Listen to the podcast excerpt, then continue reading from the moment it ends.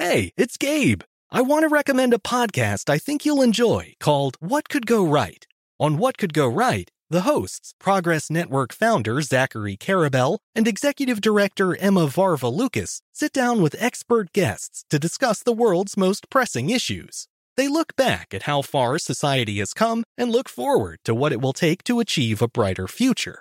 If you're looking for a weekly dose of optimistic ideas from smart people, listen to What Could Go Right wherever you get your podcasts. The Kakadu plum is an Australian native superfood containing 100 times more vitamin C than oranges. So why have you never heard of it?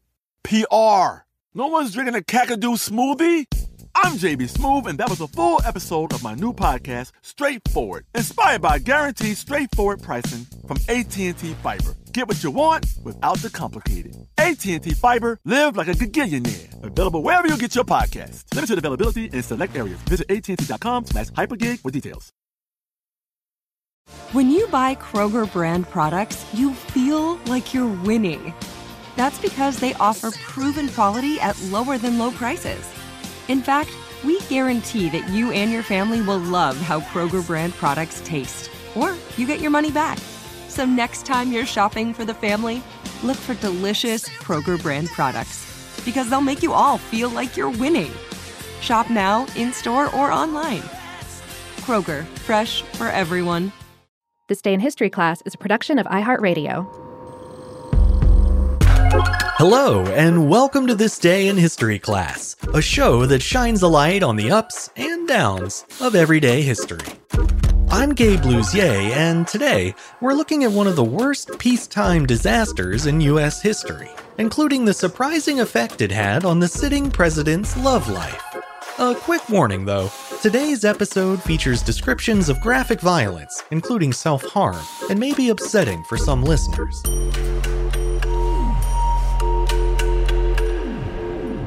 The day was February 28, 1844.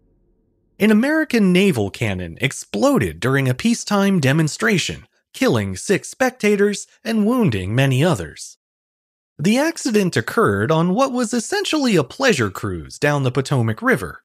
Itching to show off his recently completed warship, the USS Princeton, U.S. Navy Captain Robert Stockton had organized several afternoon excursions for Washington's social elite. By February 28th, he had already taken out dozens of newspaper reporters and members of Congress on earlier trips, but the cruise that day was meant to be the grandest of all. The guest list included none other than the president himself, John Tyler, as well as former First Lady Dolley Madison, most of Tyler's cabinet, a number of congressional leaders, and dozens of other important guests. In total, nearly 400 people boarded the Princeton that day, and every one of them would later wish they hadn't. President Tyler attended the event during a difficult time in his life, both personally and professionally. He had ascended to the presidency three years earlier, following the untimely death of Whig President William Henry Harrison, to whom he had been vice president. And while Tyler had hoped to secure a full term in the presidential election that fall, he hadn't made many allies during his time in office. In fact, he had vetoed so many bills passed by the Whig Congress that he was eventually kicked out of his own party. He then tried going back to his old party, the Democrats, but they didn't want anything to do with him either. Tyler's status as a political pariah is likely part of the reason he agreed to Stockton's cruise. Rubbing elbows with a ship full of political dignitaries probably seemed like a good way to reconcile with former allies and maybe win some endorsements for the upcoming election. That said, Tyler seems to have had more on his mind that day than just politics. He was also looking for love. Following the death of his wife Letitia in 1842, Tyler began courting Julia Gardiner, the youngest daughter of a wealthy New York lawyer, Colonel David Gardiner. On the day of the cruise, Julia had not yet responded to the widowed president's latest marriage proposal. It's possible Tyler hoped to tip the odds in his favor with a big fancy boat trip, as he had not only invited Julia, but her father and elder sister as well. As for Tyler's would be love boat, the Princeton, it sailed under the command of his friend and political supporter, Captain Robert F. Stockton. Since 1838, Stockton had lobbied for the creation of a new state of the art warship, a kind of proof of concept for how to modernize the Navy.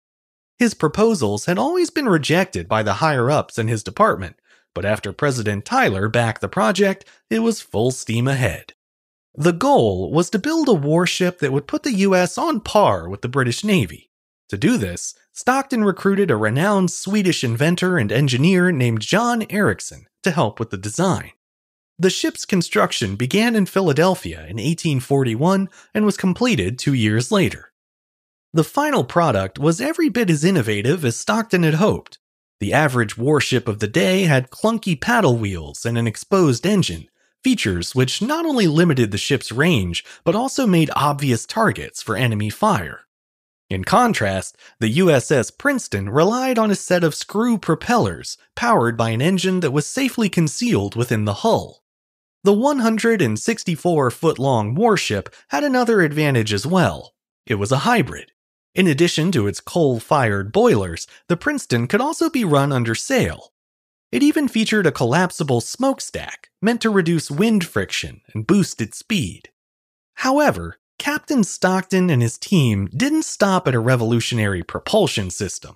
They also equipped the Princeton with more firepower than any other ship in the fleet.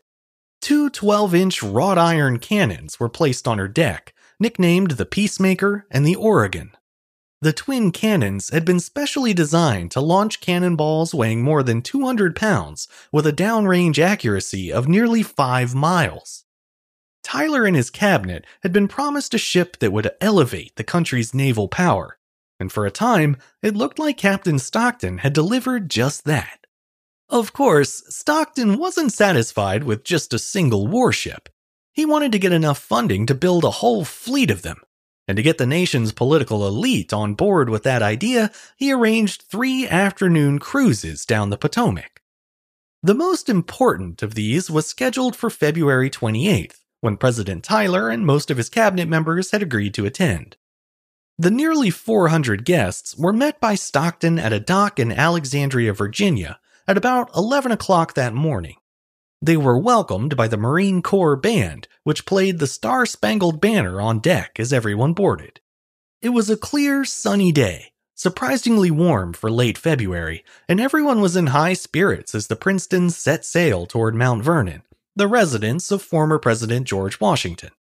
Along the way, Captain Stockton entertained his guests by firing two shots from the Peacemaker cannon.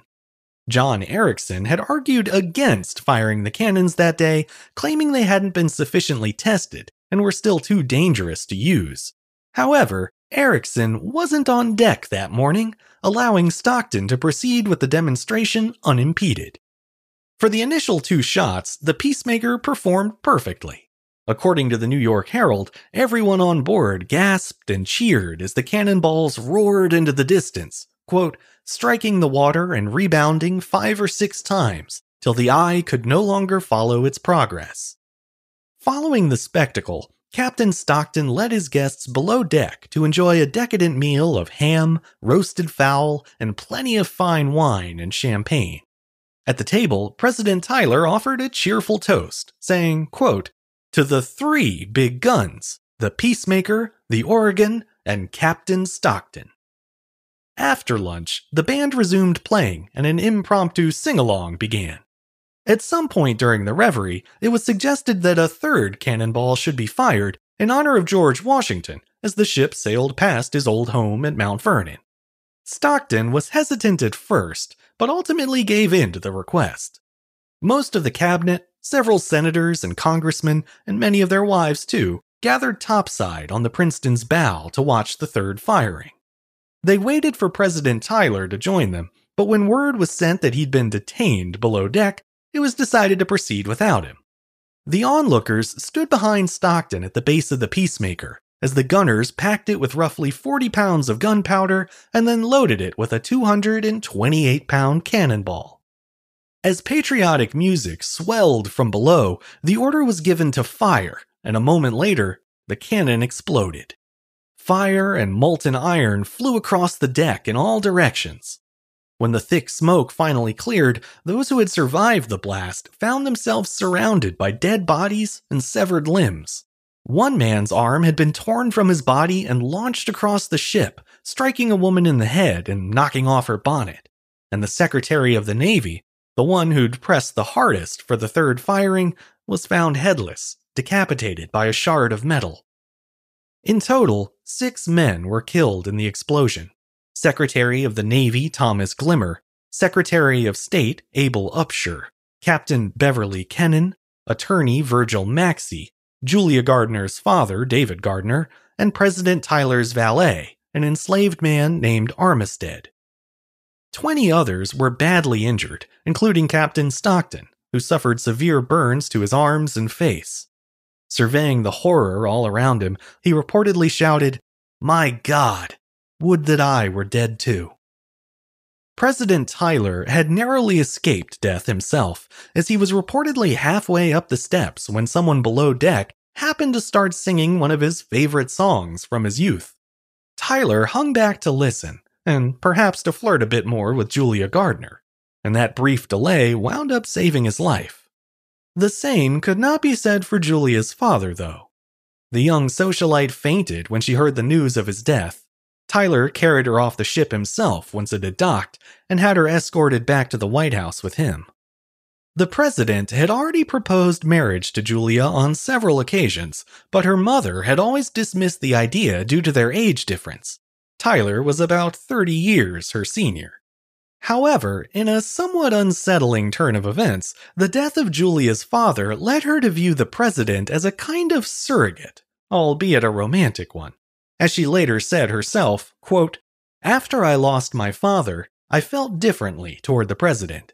He seemed to fill the place and to be more agreeable in every way than any younger man ever was or could be. And so, uh, four months after the tragedy of the USS Princeton, Tyler and Julia were married in a private ceremony in New York City, making him the first US president to marry while in office.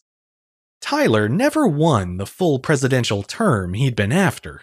In fact, he didn't even run in the 1844 election. He had managed to cheat death, though, and landed the girl of his dreams, too, so he still fared quite well, all things considered. The same was true for Captain Stockton, who went on to serve in the Mexican American War and was later elected as a senator. An investigation uncovered a flaw in the Peacemaker's construction that had likely led to its explosion. Apparently, those who had forged the cannon had incorrectly adapted a British hooping technique when affixing iron rings to the cannon's exterior. When the third shot was fired, the faulty hoops gave way and the barrel was torn apart. Despite that damning evidence, no one was held responsible for the explosion and nobody lost their job over it either. President Tyler had personally shielded Captain Stockton from any blame, telling Congress that it wasn't his fault and that the tragedy was, quote, invariably incident to the temporal affairs of mankind. Or, to put it another way, these things happen. C'est la vie. Of course, not everyone was willing or able to move on from the event so cavalierly. Commodore William Crane, for instance, was racked with guilt for having signed off on Stockton's project. There were no formal repercussions for his role in the Princeton's creation, and perhaps that's what Crane found so galling. After all, a mistake had been made, yet according to the federal government, no one was responsible for making it. In the end, Commodore Crane held himself accountable. In March of 1846, he slit his own throat at his office in the Navy Department. Many historians now count him as the final victim of the USS Princeton disaster. I'm Gabe Luzier, and hopefully, you now know a little more about history today than you did yesterday. If you'd like to keep up with the show, you can follow us on Twitter, Facebook, and Instagram at TDIHC Show. You can also rate and review the show on Apple Podcasts, or you can write to us directly by emailing thisday at iHeartMedia.com. Thanks as always to Chandler Mayes for producing the show, and thanks to you for listening. I'll see you back here again tomorrow for another day in history class.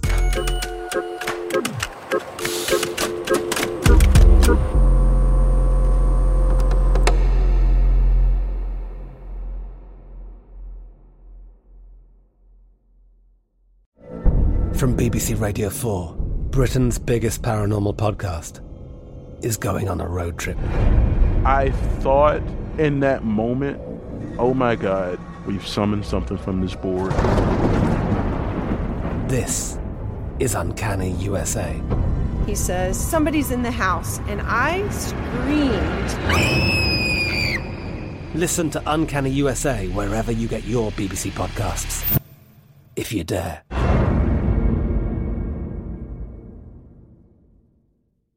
Xumo Play is your destination for endless entertainment. With a diverse lineup of 350 plus live channels, movies, and full TV series, you'll easily find something to watch right away. And the best part? It's all free. Love music? Get lost in the 90s with iHeart 90s, dance away with hip hop beats, and more on the iHeartRadio music channels. No logins, no signups, no accounts, no hassle. So what are you waiting for? Start streaming at play.xumo.com or download from the app and Google Play stores today. All you can stream with Xumo Play. Xfinity has free premium networks for everyone this month, no matter what kind of entertainment you love. Addicted to true crime? Catch killer cases and more spine-tingling shows on A&E Crime Central. Crave adventure? Explore Asian action movies on Hi-YAH. Searching for something extreme? Check out skating, snowboarding, and more on Fuel TV Plus, the global home of action sports. And find crowd-pleasing bops on iHeartRadio's Hit Nation playlist. There's new free shows and movies to love every week. Say free this week in your Xfinity voice remote.